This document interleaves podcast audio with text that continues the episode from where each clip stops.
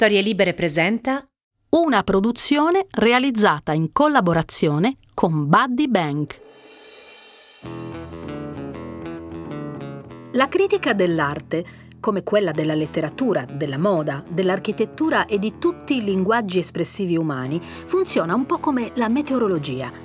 Chi la pratica osserva sì i fenomeni atmosferici nel loro manifestarsi singolare, quello che, per intenderci, risponde a domande banali come «che tempo farà oggi?», ma contemporaneamente li legge nel loro insieme, applicando una complessa griglia di criteri stagionali, territoriali e statistici che gli permettono di dire non solo che tempo farà oggi o domani, ma di comprenderne anche le ragioni, leggendone le conseguenze visibili di pioggia, sole, neve o tornadi, la radice più complessa delle loro cause, compresi i macro cambiamenti climatici.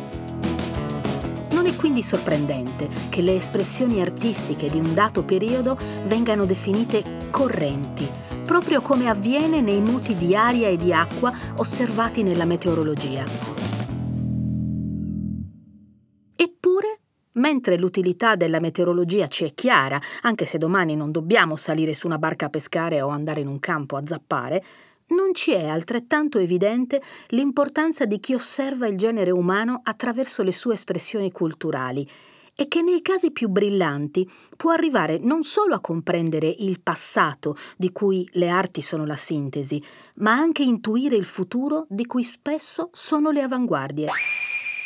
Se la meteorologia è una scienza che esclude l'intuizione, la critica dell'arte è invece la disciplina dei sopravvissuti e delle sopravvissute, persone salmone, che, risalendo la corrente delle risposte degli artisti, sanno ritrovare le loro domande di partenza anche quando gli artisti stessi le ignorano, credendo di non conoscerle. Praticare questo particolare tipo di meteorologia dell'umano non è da tutti.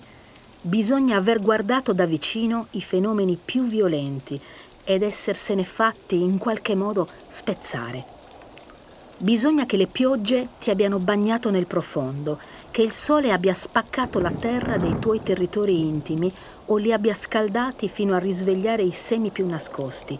E occorre che le tempeste, soprattutto quelle, ti abbiano attraversata senza pietà, strappandoti gli alberi da terra con i loro venti e lasciando dietro di sé la devastazione da cui tutto può ricominciare. Se il meteorologo osserva il cielo e il mare come altro da sé, il critico osserva nell'arte la voragine di un mistero che è anche il suo, sapendo che in qualunque momento possono uscirne in ugual misura luce o mostri che ti chiamano per nome. Per un tempo lunghissimo, questo non è stato un mestiere per donne, della cui anima si metteva in dubbio persino l'esistenza. Troppo colte bisognava essere in un mondo in cui solo gli uomini si dedicavano alla speculazione intellettuale e troppo acute e spregiudicate per non essere temute come un pericolo dagli artisti stessi. Tutto vero, finché una non ci prova e scopre che può farlo quanto e meglio di tutti gli altri. Ci è riuscita Lea Vergine, forse perché aveva dentro più tagli di un quadro di Fontana, più miseria dei materiali poveri di Burri e più caos degli schizzi frenetici di Pollock. Questa è Morgana, la casa delle donne controcorrente. Noi siamo Michela Murgia e Chiara Tagliaferri. Questa stagione si intitola Il corpo perché ha per protagoniste donne che hanno scelto di non considerarlo mai il loro limite. E conosciamola meglio dunque, la Morgana di oggi. Lea Buon Cristiano, cognome impegnativo che peggiorerà il suo carico con quello che Lea acquisirà poi per matrimonio, nasce a Napoli il 5 marzo del 1936 da una giovane coppia che si incontra a Procida. Vista con gli occhi del romanzo, la storia tra i suoi genitori potrebbe apparirci struggente. La crosta di terra campana, che per Elsa Morante era all'isola di Arturo, sembra in effetti la cornice ideale di una storia romantica, dove i tratti duri del mondo reale sfumano nel bianco calce delle casette e nel cobalto di un mare che ti perdona già solo a guardarlo. Procida è però anche lo sfondo del film Il talento di Mr. Ripley, una storia dove niente è quello che sembra e in effetti neanche la vicenda tra i genitori di Lea è la storia d'amore celestiale che appare all'inizio. Fina, la madre, ha la bellezza della gioventù che basta per colpire la fantasia di un giovane borghese in vacanza, uno dei molti figli dei ricchi che camminano per le strade dell'isola vestiti di lino bianco e privilegi di nascita. Fina privilegi non ne ha. È una ragazza orfana come tante nell'epoca del regime, che sopravvive senza istruzione tra gli imprevisti dei vicoli partenopei e che non possiede nulla oltre alla libertà della sua condizione. Lui, il rampollo dei Buon Cristiano, è figlio di un notaio e di una nobile terriera che si aspettano da lui una carriera disciplinata che consolidi il patrimonio di famiglia, magari facendo l'avvocato. A lui non importa niente delle ambizioni paterne. Per soddisfarle c'è già Pietro, il fratello maggiore, che è un ginecologo di fama. Il minore di casa preferisce appassionarsi al teatro, alla letteratura, alla musica classica e soprattutto alle feste ai bagordi, dove le donne non gli mancano. Portarsi a letto la ragazzina povera e graziosa deve essere stato per lui un gioco facile, ma uno tra i tanti, destinato a durare il tempo di un'estate prima di tornare alla terraferma, in tutti i sensi. Sarebbe certamente andata così se Fina non fosse rimasta incinta. Il romanticismo raramente sopravvive a una gravidanza desiderata, figuriamoci a una indesiderata, e il giovane Buon Cristiano non è un tipo che abbia coraggio delle sue azioni, a cui, fino a quel momento, hanno messo rimedio i suoi genitori. Così spera capiti anche in questo caso, quando corre piangente da sua madre dicendo «Mamma, aspetto un figlio», ma ha sottovalutato la situazione. Quelli che saranno i nonni di Lea discendono entrambi da famiglie ricche e per bene, aggettivo con cui lei in futuro indicherà le persone che hanno il cosiddetto buon senso e che non possono essere toccate dall'arte. Sono anche dei ferventi cattolici o fanatici, come verranno da lei definiti, e da subito pretendono che il figlio si sposi. Fina è imposta, ma non benvenuta, e in un primo momento non viene nemmeno sposata perché è vista come una poco di buono senza cultura né dote e totalmente estranea al loro mondo. E così, come un virus, il senso di rifiuto dei genitori contagia anche il figlio e gli consuma il già debole fuoco del flirt estivo, finendo per far presto sentire la compagna un'indesiderata. La vita di Lea comincia così, tra un padre Peter Pan e una madre improvvisata, priva di mezzi e conoscenze, che la lasciano quasi sempre con i nonni. Al padre viene concesso solo il diritto di darle il nome, che lui tira fuori da Cherie, un romanzo di Colette a cui è molto legato. La coppia avrà poi altri 2 figli, un maschio e una femmina, e solo alla seconda gravidanza il nonno gli imporrà di sposarsi. Se sul figlio fa valere la sua autorità di capofamiglia, con Fina, invece, deve usare la persuasione e la convince con l'illusione di un futuro da signora. Devi sposarti, non puoi vivere nel peccato mortale. È uno scandalo per la nostra famiglia. Avrai una casa, avrai l'autista, avrai molti vantaggi, avrai... Ma i sogni di ricchezza e di una vita piena di agi si infrangono appena la cerimonia è conclusa. Di fronte al palazzo dove vivono i Buon Cristiano, chiamato da tutti il grattacielo, dalle cui finestre si vede da un lato il Vesuvio e dall'altro Castel Sant'Elmo, la madre di Lea scopre che la sua condizione non è cambiata da amante a moglie. I suoceri le hanno comprato l'appartamento di fronte a loro per non prenderla in casa con sé e con la figlia e tenere le 2 famiglie ben divise. Lei lo racconterà così in un'intervista. In mezzo c'era un muro di silenzio, un tacito accordo su come condurre una vita apparentemente regolare. Ma quel muro separava due bande. Da un lato c'erano i buoni e dall'altro i cattivi. Io facevo parte dei buoni, della famiglia per bene. Vivevo con i due nonni e con mio padre, che era ritornato a stare con noi. A dividere le due famiglie c'è un pianerottolo ampio e luminoso che, per salvare la faccia dei Buon Cristiano con gli amici e i parenti, viene prontamente attraversato quando serve, ricomponendo all'occasione una famiglia da pubblicità. Il confine tracciato a metà del pianerottolo veniva per qualche ora aperto e ci riunivamo tutti intorno a un tavolo dove l'odio scaldava le occhiate. Racconta Lea. Lea cresce con la consapevolezza di essere qualcuno che deve farsi perdonare la sua stessa esistenza. Ma non è facile farlo se i genitori, ormai del tutto dimentichi della magia di Procida, si scannano come Oliver e Barbara della Guerra dei Roses.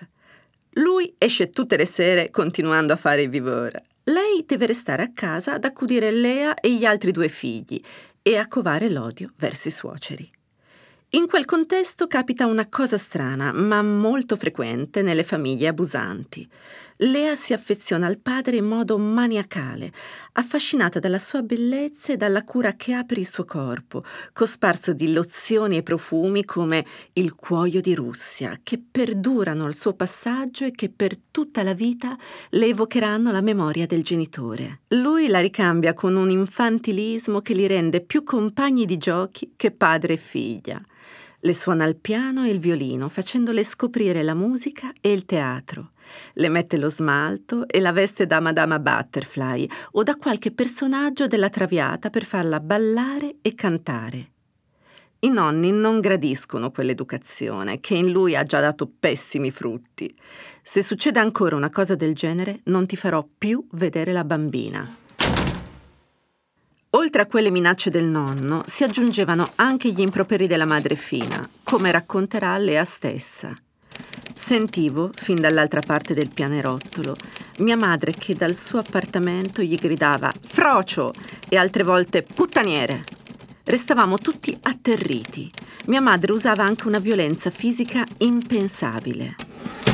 Fina, priva di mezzi per elaborare la sua condizione di moglie e reietta, proietta sulla figlia innocente la sua frustrazione.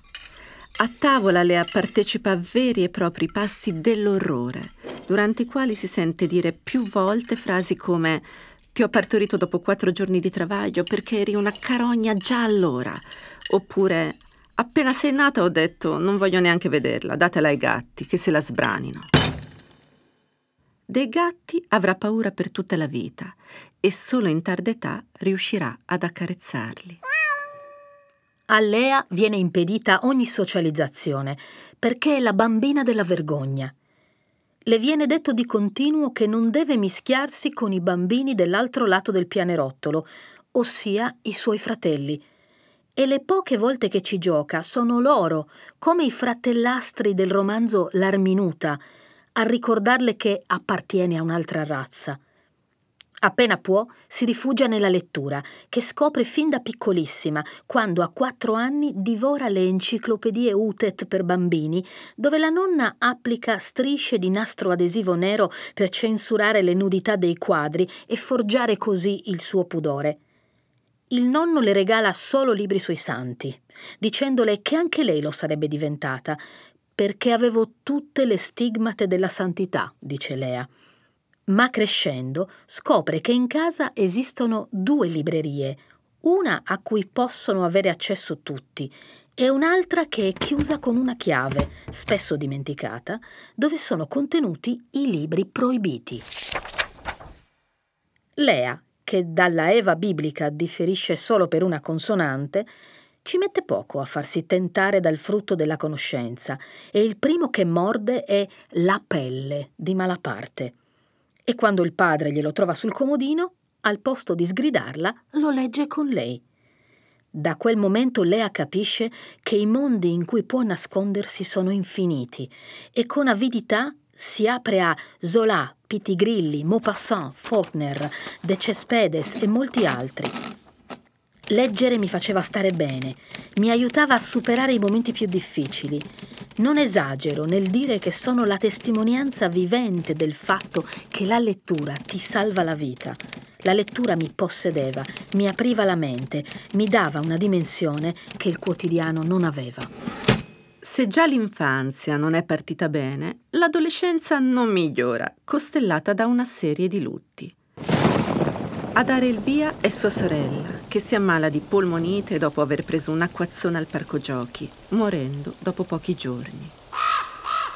Successivamente anche lo zio Pietro, il ginecologo che le era molto affezionato, muore sullo zerbino del notaio mentre va a rifare il testamento in suo favore.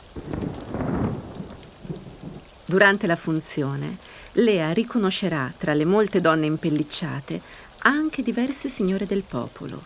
Scoprirà che lo zio, benché figlio di cattolici, era un medico che non sarebbe andato d'accordo con l'obiezione di coscienza.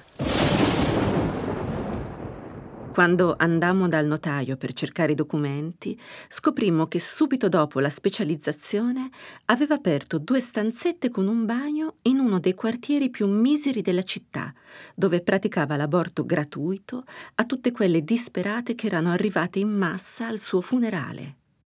Era per questo che, come Robin Hood, si occupava delle ricche impellicciate per compensare il resto.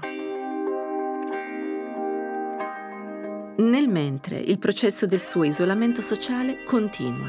Con la scusa del timore di una salute cagionevole data, a detta dei nonni, dai geni materni, fanno studiare Lea in casa per tutte le elementari, evitandole i contatti con i suoi coetanei fino alle medie. È la nonna a istruirla maggiormente insieme ad una precettrice su tutto, anche su come ci si comporta nella vita, insegnandole il portamento e le cosiddette buone abitudini, come quella di tenere i gomiti stretti a tavola perché i gomiti vanno mossi solo al tennis. Persino quando si sposerà la prima volta, non smetterà di ricordarle di non esagerare con i vestiti e gli accessori. Vai davanti allo specchio dell'ingresso e togli. Ricordati sempre che sei figlia di tua madre. La consapevolezza di dover vivere da invisibile non l'abbandonerà mai. A peggiorare una situazione affettiva già di per sé delicata si aggiunge anche la morte improvvisa del nonno a 59 anni per uno sbalzo di pressione. Durante la veglia funebre, Lea vede suo padre piangere disperato e scoppia in lacrime con lui. Più avanti ricorderà che il motivo di quel pianto non era legato all'affetto per un uomo che riteneva burbero e ipocrita, ma perché pensava: e adesso chi si occuperà di me? Con chi dovrò andare? Con mio padre no di certo, è un compagno di giochi, non ha la minima idea di come allevarmi, non c'è mica da fidarsi. Con mia nonna neppure, non è neanche tanto simpatica, piangevo per me, mentecatta. Aveva ragione. Le restano il padre e la nonna nella casa del grattacielo e una madre piena di risentimento con la quale ha un rapporto segnato dalla tensione.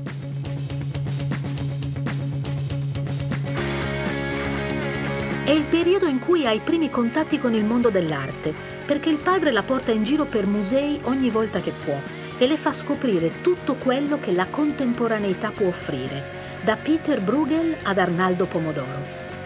È al ginnasio che Lea inizia a scrivere. Lo farà per il giornalino della scuola, componendo storielle sentimentali ma dai finali ironici. La sua professoressa di lettere, a cui dovrà le migliori lezioni di filosofia da Hegel a Gobetti, nota nei suoi temi un promettente talento, ma è la storia dell'arte la materia in cui Lea si rivela un prodigio, superando brillantemente ogni interrogazione. Quando mi interrogavano al liceo, come facevano allora per la storia dell'arte, mettendo le mani sopra un'immagine e facendo venir fuori un particolare e chiedendo di chi è questo dipinto, io indovinavo sempre. Verso la fine del liceo, quando Lea ha poco più di 16 anni, altri 2 lutti colpiscono la famiglia Buon Cristiano. Il padre muore a 47 anni per una malattia al pancreas, mentre il suo unico figlio maschio lo seguirà qualche settimana dopo per un cancro al cervello. A prendersi cura del padre è un giovane medico che incautamente inizia Lea a quello che diventerà il suo più grande vizio, il fumo.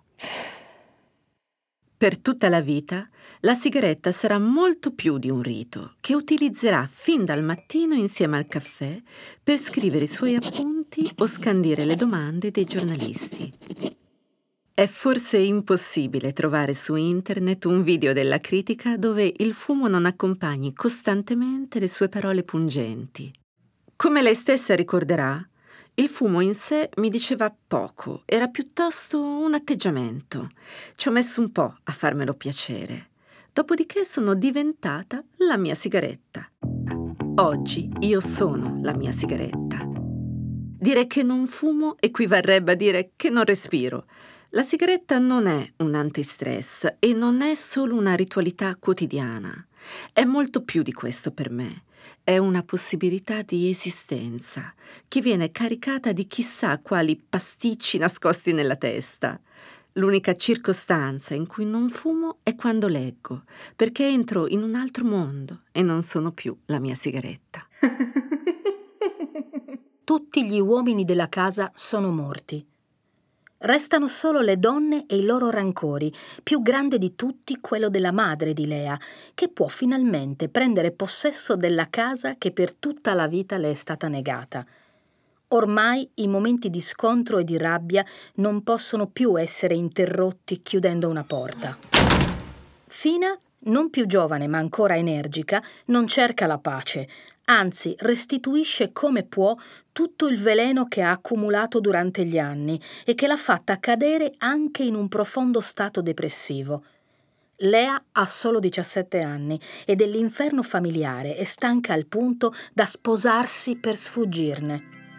Nemmeno maggiorenne va all'altare con Amedeo Vergine, uno psicologo molto più grande di lei e di cui terrà solo il cognome. Da grande sarà lei stessa a definire il suo primo matrimonio durato 9 anni come un atto compensatorio della morte del padre, dicendo «Mi ha inferocito quella morte, come se mi avessero rubato la cosa più preziosa.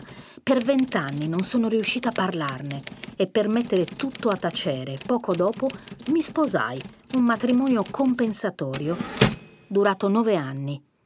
Rimasta sola con la suocera aristocratica ormai anziana e poco lucida, Fina si prende intanto le sue rivincite, a cui Lea assiste camminando sempre sul confine sottile tra l'essere testimone e l'essere complice. Le pettinava i capelli tirandoglieli e la nonna, con la mente annebbiata, pensava che fossero le cattive maniere di una cameriera incauta.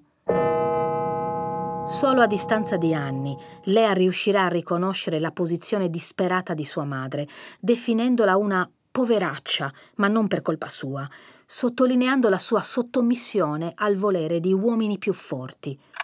Purtroppo, gli ultimi anni Fina li passerà in un manicomio, perché colpita anche da una demenza, e quando Lea le chiederà di parlarle dei suoi figli, risponderà: «Ah, mio figlio, il mio preferito, è morto in Giappone. Mia figlia è morta invece a 3 anni di polmonite».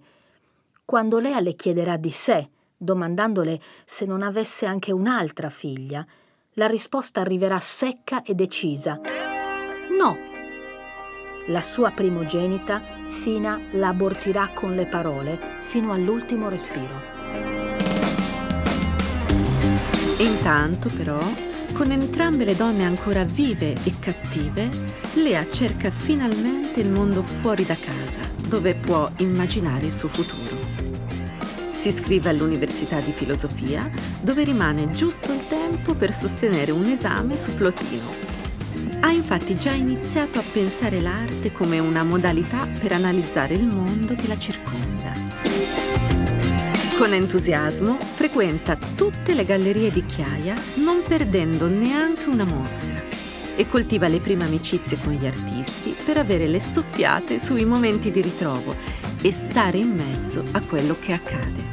Così, nel 1959, esce il suo primo articolo da critica, dove recensisce una mostra su un gruppo di giovani artisti napoletani che viene pubblicato su I Quattro Soli, una prestigiosa rivista d'avanguardia bilingue fondata dal pittore Adriano Parisotti.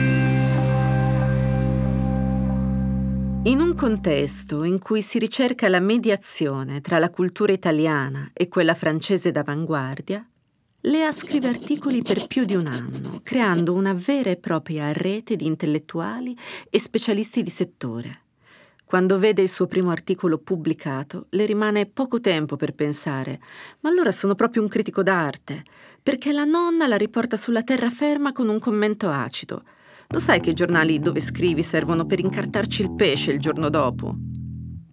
Nonostante la durezza, la nonna è una sorprendente sostenitrice della sua carriera, a dispetto della preoccupazione per una professione difficile da comprendere, perché non definita e dove le donne non hanno mai avuto spazio. La appoggia, a differenza della gente di Napoli, che alla vista di una ragazza di buona famiglia che non si accontenta di fare la ricca moglie, storce il naso e sparla. Fare il critico d'arte a Napoli non è stato facile. Per Napoli ero una specie di incomprensibile fenomeno in una borghesia tradizionale e convenzionale. Mi si vedeva scrivere e organizzare mostre e tutti commentavano: ma questa che fa? Perché non va alle prime al San Carlo e si accontenta? Ma Lea di accontentarsi non ha alcuna intenzione e comincia una collaborazione con una delle famiglie più in vista di Napoli, i Carola, che gestiscono il Centro, una galleria di punta per le esposizioni d'arte contemporanea. I galleristi rimangono impressionati dai suoi articoli e le fanno organizzare diverse mostre negli anni, tra cui Napoli 2533, dove vengono raccolti e affrontati gli artisti delle avanguardie sotto il fascismo. Lea si mette al lavoro allineando una schiera di bizzarri personaggi che seminarono scandalo. Il suo stile è da subito inconfondibile, perché capisce che ha un ruolo di mediatrice tra l'opera e il pubblico e per questo evita il cosiddetto critichese, riferendosi a un linguaggio tortuoso e poco chiaro. Nella sua visione, il critico deve aiutare a far comprendere le idee ai lettori, scrivere osservazioni che ne facciano sorgere altre nella mente, sollecitare chi legge, ma anche stupire e stimolare la curiosità. Nel 1963, a soli 23 anni, Lea pubblica il suo primo libro, 11 pittori napoletani di oggi, dimostrando il suo talento nell'analisi delle opere d'arte e dei movimenti nascenti. A riconoscerlo è anche Giulio Carlo Argan, uno dei più importanti critici d'arte dell'epoca, che dopo averne letto la bozza accetta subito di scriverle la prefazione. Da lì nacque un'amicizia e da allora, ricorda Lea, non presi mai nessuna decisione senza andare a consultarmi con Argan. Prima di mandare il libro in stampa, però, la sua casa editrice vuole ottenere il nulla osta di Roberto Pane, lo storico dell'architettura che ha portato alla fama la figura di Antonio Gaudì. Ma in un incontro, quando lui scopre la giovane età della critica, ignora il suo lavoro e la prende per una raccomandata, dicendole: «Si rende conto di quanto lavoro ho dovuto fare io per pubblicare un mio primo libro? E lei vuole uscire alla sua età con un libro solo perché ha la prefazione di quel coglione di Argan?» Alla fine il volume viene pubblicato e grazie al riconoscimento dell'amico, Lea acquista sempre più stima e importanza nell'ambiente, organizzando una serie di conferenze e mostre dove coinvolge Argan in persona e Lucio Fontana. Al ciclo delle conferenze partecipa anche un giovanissimo Umberto Eco, che una sera la pianta in asso per andare ad assistere al parto della moglie, dicendole: «Io racconto le barzellette a mitraglia, lei ride e ridendo spinge». Sono molti gli artisti coinvolti, sia italiani che stranieri, da Mario Sironi a Henri Matisse e Francis Bacon. Ma è la discussione su Fontana, che in quel periodo sta lavorando al ciclo dei buchi, ad attirare subito molte critiche, compresa quella di uno scrittore che pubblica un pezzo su Il Tempo, dove sfotte Lea, ironizzando sulle preferenze sessuali di Vergine per la sua scelta di analizzare opere che contengono tagli e buchi. Scandalo! Difatti venne fuori un articolo di una persona che io ho molto amato, Luigi Compagnone, lo scrittore, sul Tempo, che era una roba semifascista, dicendo che io avevo chiaramente dei disturbi sessuali perché avevo scritto quella cosa e mi ero... Non si sapeva più a che santo rivolgersi per dire che Fontana faceva schifo, ma Fontana queste cose le ha passate sulla sua pelle e poi ha trionfato. Se il carattere ancora profondamente maschilista dell'ambiente artistico è evidenziato non solo dagli autori delle opere, ma soprattutto dall'editoria di settore, Lea ha un altro problema. È bellissima e per questo deve fare il doppio della fatica per farsi ascoltare. Come racconta, nel 1960 fu invitata a tenere una conferenza all'Accademia di Belle Arti di Napoli. C'erano quei classici tavoli sotto cui si vedevano le gambe. Sulle pagine dell'Unità, il giorno seguente uscì un pezzo dove si diceva che la sala era piena di pubblico e che la gente era venuta per vedere le mie gambe. Allora ero ingenua e provocatoria allo stesso tempo e invece di prenderla con ironia feci causa al giornalista perché lo ritenni offensivo. Finimmo in tribunale e il giudice a un certo punto disse: «Scusi signora, le dispiace alzarsi?» Mi alzai. «Mi fa vedere le gambe per cortesia». Rimasi in piedi davanti a lui. «E che sarà mai? Non sono mica gambe speciali», sentenziò. Vinsi 300.000 lire. A chi le chiede se ha mai pensato di fare l'artista, Lea risponde con un secco no. Ci sono colleghi che hanno prediletto il vivere con gli artisti, io non l'ho mai prediletto perché gli artisti sono noiosi, ignoranti e pieni di sé. Nella sua visione gli autori sono persone del tutto egoriferite, incapaci di visione d'insieme. Molti di loro si credono Dio, dirà di Alberto Burri, il maestro dei sacchi di juta.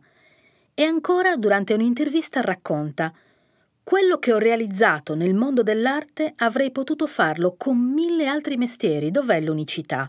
Aver scritto di artisti che pensano che il loro mondo sia il mondo e che tutto inizia e finisce varcata la soglia del loro studio?»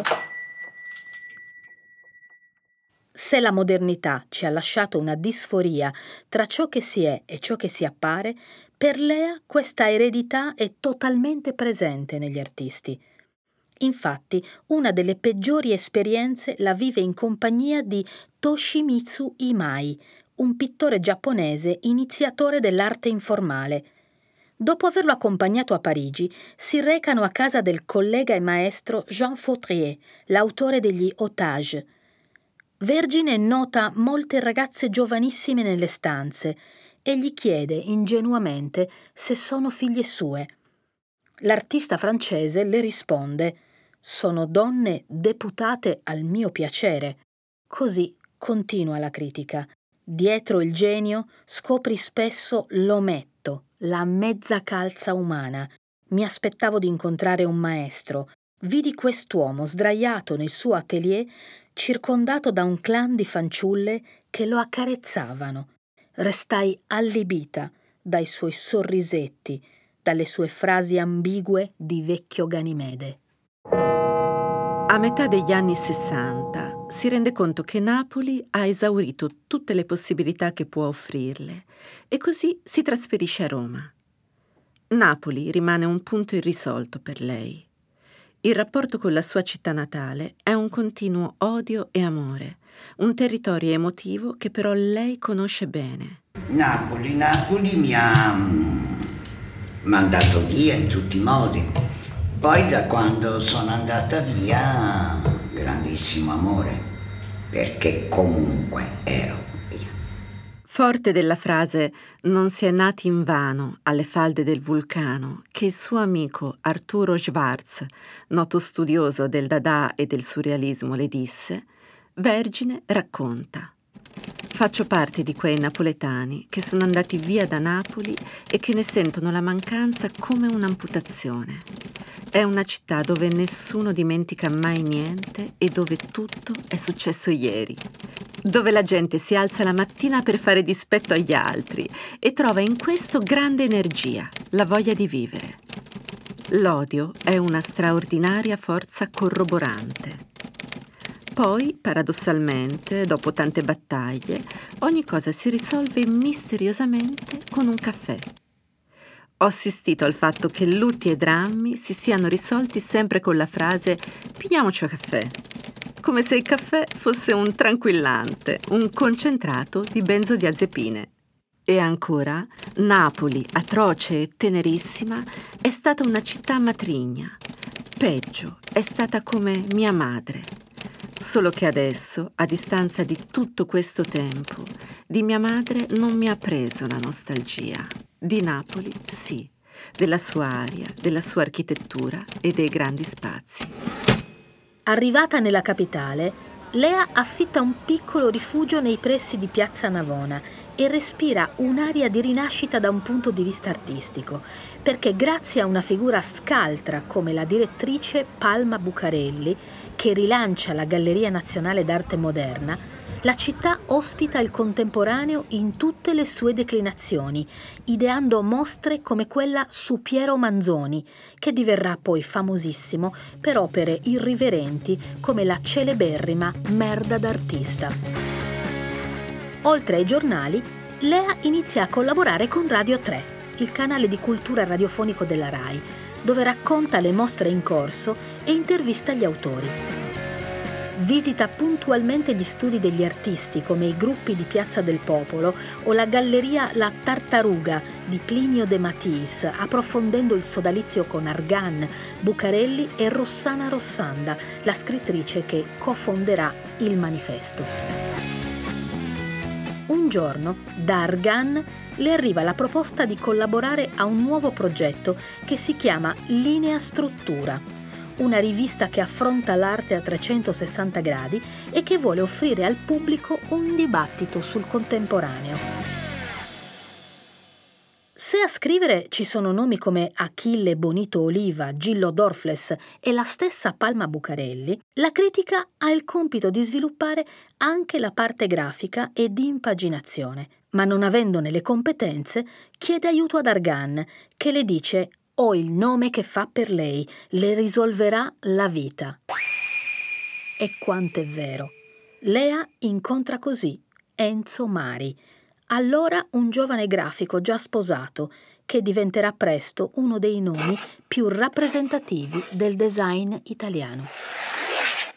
Se inizialmente i due lavorano alla rivista per un anno, mantenendo un rapporto professionale, a progetto concluso divampa all'incontenibile mistero delle coppie, come lo chiama Lea. Iniziano a frequentarsi seriamente, non preoccupandosi dei rispettivi matrimoni.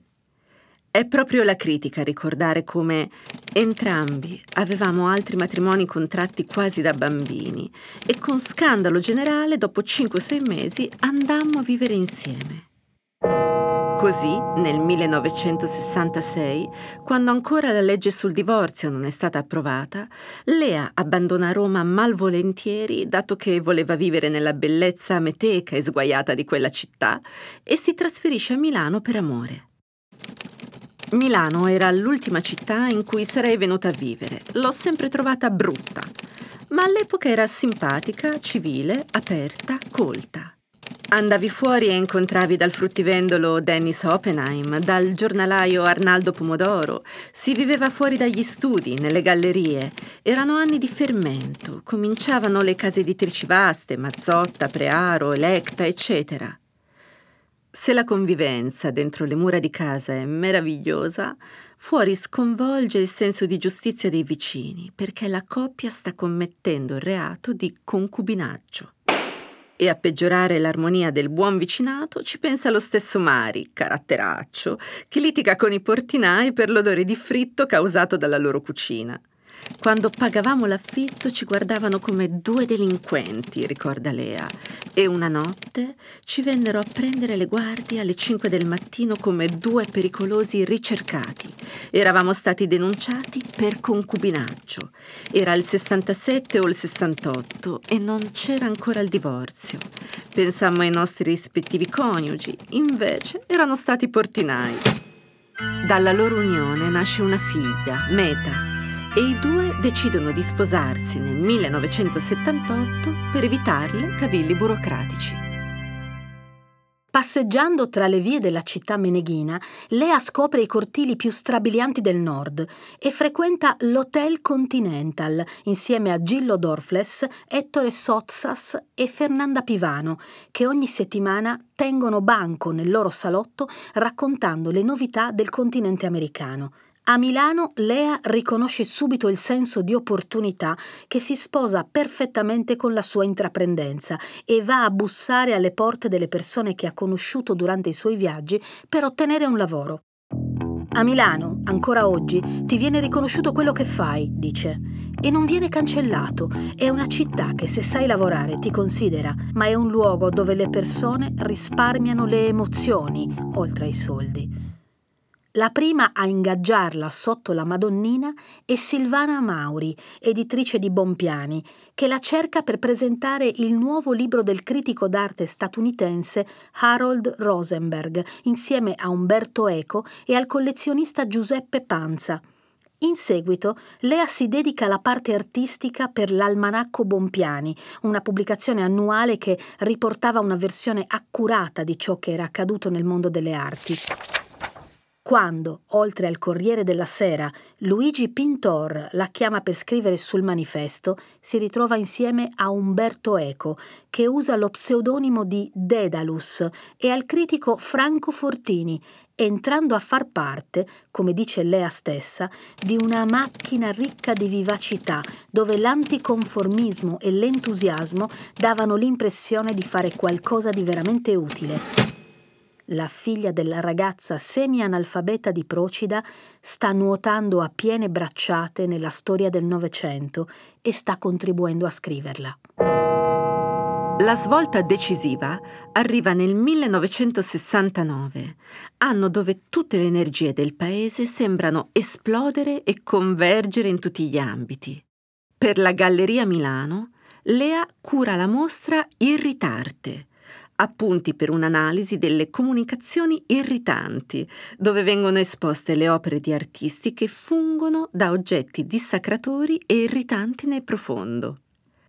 Lo scopo della mostra è quello di creare smarrimento nello spettatore, andando a colpire il suo senso di decenza e i limiti imposti dalle convenzioni della società per generare orrore e riflessioni sulla morte.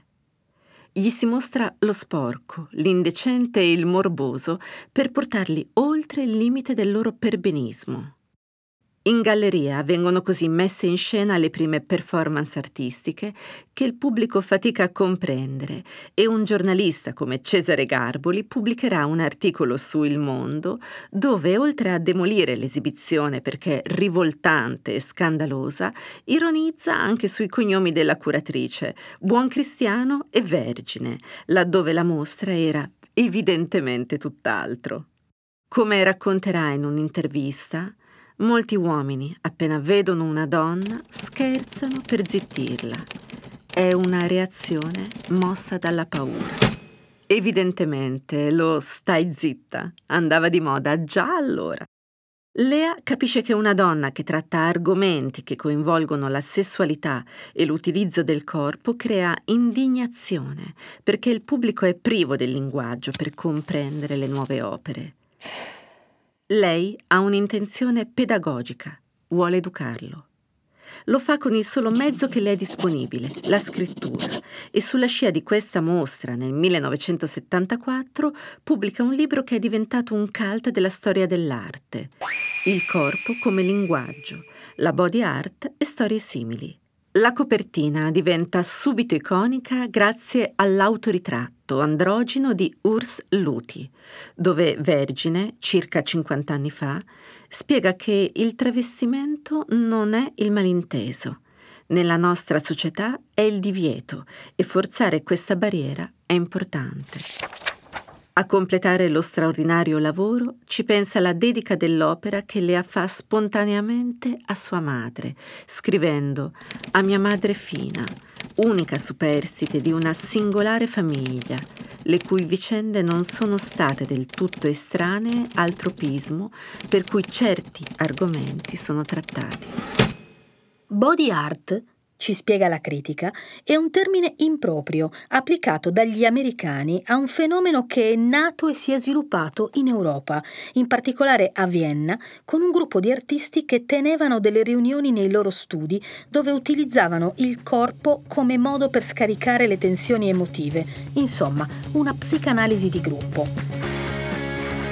Con il suo testo, Lea inizia a mettere ordine nell'immaginario collettivo, applicando il metodo scientifico della ricerca alla critica d'arte, dove il corpo e le azioni che lo coinvolgono diventano nuovi mezzi espressivi che vanno dall'autolesionismo all'espiazione del dolore. Oggi noi pensiamo a Marina Abramovic, ma allora gli artisti coinvolti furono 60. Lea dice che ogni volta che osserviamo un happening o performance sul fisico di questi artisti, l'azione sul corpo è una reazione alla mancanza di amore e ricerca disperata di un amore non adulto, in cui uno non ha doveri, ma solo diritti. Questi artisti non raccontano solo le loro storie, ma ti buttano davanti agli occhi una situazione in cui tutti si ritrovano completamente, una storia che ha dei punti in comune con l'infelicità che tutti gli esseri umani condividono. Il ruolo dello spettatore diventa fondamentale, perché parte dell'opera stessa ed è costretto a ripetere esperienze psichiche per le quali è già passato e dove sovrappone le sue di nevrosi. Il volume viene subito accolto con un grandissimo interesse da parte della critica, ma come ricorda Lea in un'intervista, suscitò uno scandalo per la sua forte componente psicologica. È stato tra le prime letture a collegare l'arte a una malattia del sé, ma destò anche un estremo interesse a Milano come all'estero. Non dimentichiamo che Milano è stata la città di personalità rivoluzionarie come Manzoni e Fontana. Viene spontaneo chiedersi se la sensibilità per immaginare una cosa simile Lea l'avrebbe potuta avere se non avesse vissuto la terrificante esperienza familiare che l'ha segnata per tutta la vita, ma la risposta non la sapremo mai. Vergine prende molto sul serio la questione di genere nell'arte, conscia che la discriminazione sta privando il paese di importanti voci artistiche solo perché donne. Verso la fine degli anni 70, Milano sta vivendo uno dei suoi momenti più alti, secondo Lea Vergine, perché a Palazzo Marino siede il sindaco Carlo Tognoli, che si impegna per rendere la città una finestra internazionale per l'arte contemporanea. Il primo cittadino la contatta per dare vita a una delle mostre più rivoluzionarie della storia del Novecento, l'altra metà dell'avanguardia 1910-1940, dove Vergine applica la sua analisi scientifica indagando il lavoro delle artiste delle avanguardie storiche di inizio Novecento per mostrare chiaramente che fine ha fatto la metà suicidata della creatività di questo secolo. Se viene pensata nel 1975, la mostra vede la luce solo 5 anni dopo, perché oltre alle difficoltà finanziarie, politiche e organizzative, le artiste sono restie a partecipare, temendo l'effetto di Washington e Berlino. Inoltre in Italia sono gli anni in cui esplodono le bombe rivendicate dalle Brigate Rosse e alle istituzioni straniere vengono offerte minime garanzie assicurative per le opere. Ricostruire la biografia e ritrovare alcune delle produzioni del Lazzaretto di Regine, come le definisce la critica, non è semplice perché le informazioni sono estremamente lacunose e ancillari a quelle di figure maschili più considerate. Le difficoltà sono state enormi, intanto quelle di rintracciarle, era come una catena di Sant'Antonio, vai da uno e dici ma qui c'era un 50% di persone completamente interrate, sepolte, distrutte, cancellate, suicidate. Un esempio è il caso di Benedetta K., la cui storia è stata oscurata dal maestro Giacomo Balla e dal marito Filippo Tommaso Marinetti. Lea, per riuscire a reperire i quadri che giacevano dimenticati come reperti archeologici, diventa una detective e cerca negli scantinati dei parenti, negli archivi ignoti o tra collezionisti e mercanti, riscrivendo una vera e propria storia dell'arte di genere. E lei stessa a recarsi a Parigi a casa della pittrice Dora Maar, una delle donne che Pablo Picasso ha fatto letteralmente impazzire, per ottenere i suoi di quadri, ma quando bussa la porta rimane chiusa. Lea racconta come attorno alla casa c'erano delle ragazze che l'avvisavano di non entrare perché lì dentro viveva una pazza. Si era fatta costruire una serratura speciale, non aveva i soldi per mangiare, ma le ragazze dicevano che era piena di quadri di Picasso. Come dice Lea Vergine, molte di queste donne hanno lavorato al posto dei loro mariti, al posto dei loro fratelli, al posto degli amanti. E molte cose che noi vediamo firmate al maschile oggi sono state fatte da loro. A ignorare l'esistenza di queste artiste non c'è solo il pubblico. Gli stessi storici non le considerano e quando Lea li contatta per avere supporto, qualcuno le risponde: ah, ma che ricerca interessante, però certo sarà una mostra molto ristretta. Quante sale prende? Dove si fa? E quando Vergine risponde a Palazzo Reale e prende tutte le 22 sale disponibili, la conversazione continua con «Ma come fa se c'era solo quella signora?»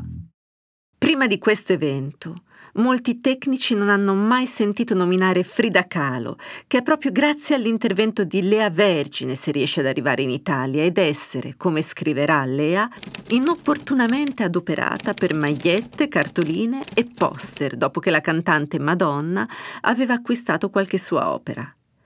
Dalla ricerca nasce un catalogo nella cui introduzione Lea racconta che non ho mai inteso dimostrare che ci sia stata una ricerca formale delle artiste da contrapporsi a quella degli artisti, piuttosto che, a parità di livello qualitativo, non riesco a vedere diversità alcuna, perché, come afferma, l'arte è androgina.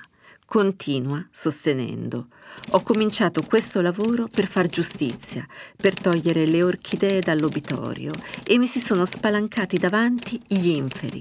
Euridice senza Orfeo, ho incontrato fantasmi, eppure l'amo questo continente abbandonato, questa enorme provincia di indigeni. Dopo l'altra metà dell'Avanguardia, la sua già affermata carriera decolla ancora di più, continuando a collaborare con testate di livello come Domus, il giornale dell'arte, La Stampa e Vanity Fair, e curando altre mostre di successo. Le si accreditano più di 30 pubblicazioni tra cataloghi e libri, dove continua con la sua operazione di mediazione tra il pubblico e gli artisti, guidandoci alla scoperta di ciò che non sappiamo e che gli stessi autori non sanno. Se è vero che femminista è colei o colui che, raggiunto un ruolo di riconoscimento, facilita il passaggio delle altre donne, certamente Lea Vergine, con la sua critica militante, ha abbattuto una diga, riportando alla luce tutti i nomi femminili che sono stati cancellati o semplicemente ignorati nella storia dell'arte.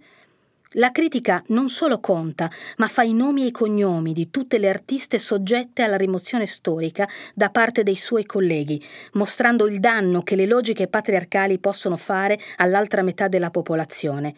Questo non implica solo un riconoscimento di tipo produttivo, ma anche economico, perché, come Vergine racconta, sul finire degli anni 70 un collezionista molto noto andò da Arturo Schwarz, si innamorò di un'opera, ma al momento di acquistarla si accorse che la firma portava un nome femminile e non la volle perché le donne non avevano mercato. Per lei, essere una donna privilegiata e scrivere recensioni di critica d'arte dagli anni 70 è stato senza ombra di dubbio un percorso in salita a causa delle questioni di genere, e a chi glielo fa notare Vergine risponde tranchant, e lo saranno per i prossimi 20 anni almeno, se tutto va bene, sottolineando il carattere sistemico del problema. Oggi il nome di Lea Vergine è diventato un vero simbolo di autorevolezza nel mondo dell'arte e del giornalismo di settore, tanto da aver ricevuto nel 2013 una laurea honoris causa in comunicazione e didattica dell'arte e il titolo di Accademico d'Italia da parte dell'Accademia di Brera come critico d'arte, ma anche come intellettuale impegnata sempre in prima persona nel dibattito culturale e sociale del proprio tempo. Eppure, se qualcuno le domandava che cosa pensasse dell'arte, Lea Vergine rispondeva: «L'arte non è necessaria, è il superfluo, è quello che ci serve per essere un po' felici o meno infelici, è il superfluo. Non può utilizzarla l'arte nella vita. Arte e vita sì, nel senso che ti ci dedichi a quella cosa, ma non è che l'arte ti possa aiutare». Costituisce un rifugio, una difesa. In questo senso è come una benzodiazepina. Questa era Morgana, il corpo. Il racconto che avete appena ascoltato è scritto da me e da Chiara Tagliaferri, con l'aiuto prezioso di Dario Nesci. La prossima Morgana vi aspetta con le sue sorelle qui su storielibere.fm. Una produzione storielibere.fm di Gianandrea Cerone e Rossana De Michele. Coordinamento editoriale Guido Guenci.